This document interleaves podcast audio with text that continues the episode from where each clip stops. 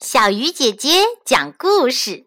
今天我们要说的故事叫做《学狗叫的小公鸡》。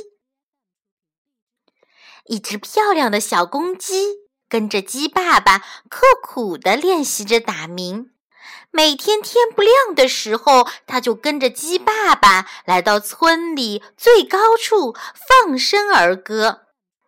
我要成为世界上打鸣声最好听的公鸡。小公鸡在心里默默地说。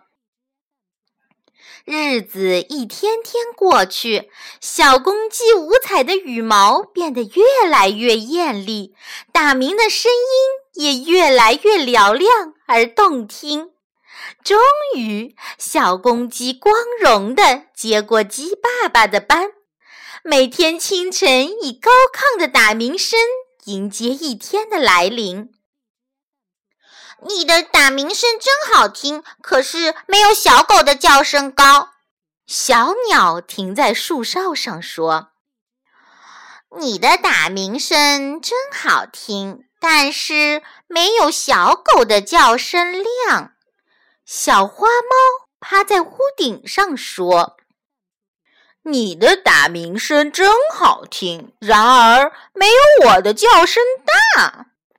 在村口迎接客人的小狗说：“后来每天清晨打鸣后的小公鸡来到村口，见着有客人来，就学着小狗的样子欢歌。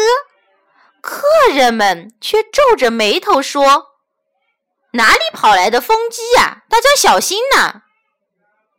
于是，在某一天，在招待客人的午餐前，主人提着菜刀走向了小公鸡。亲爱的小朋友，你们说，为什么主人会拿着菜刀走向小公鸡呢？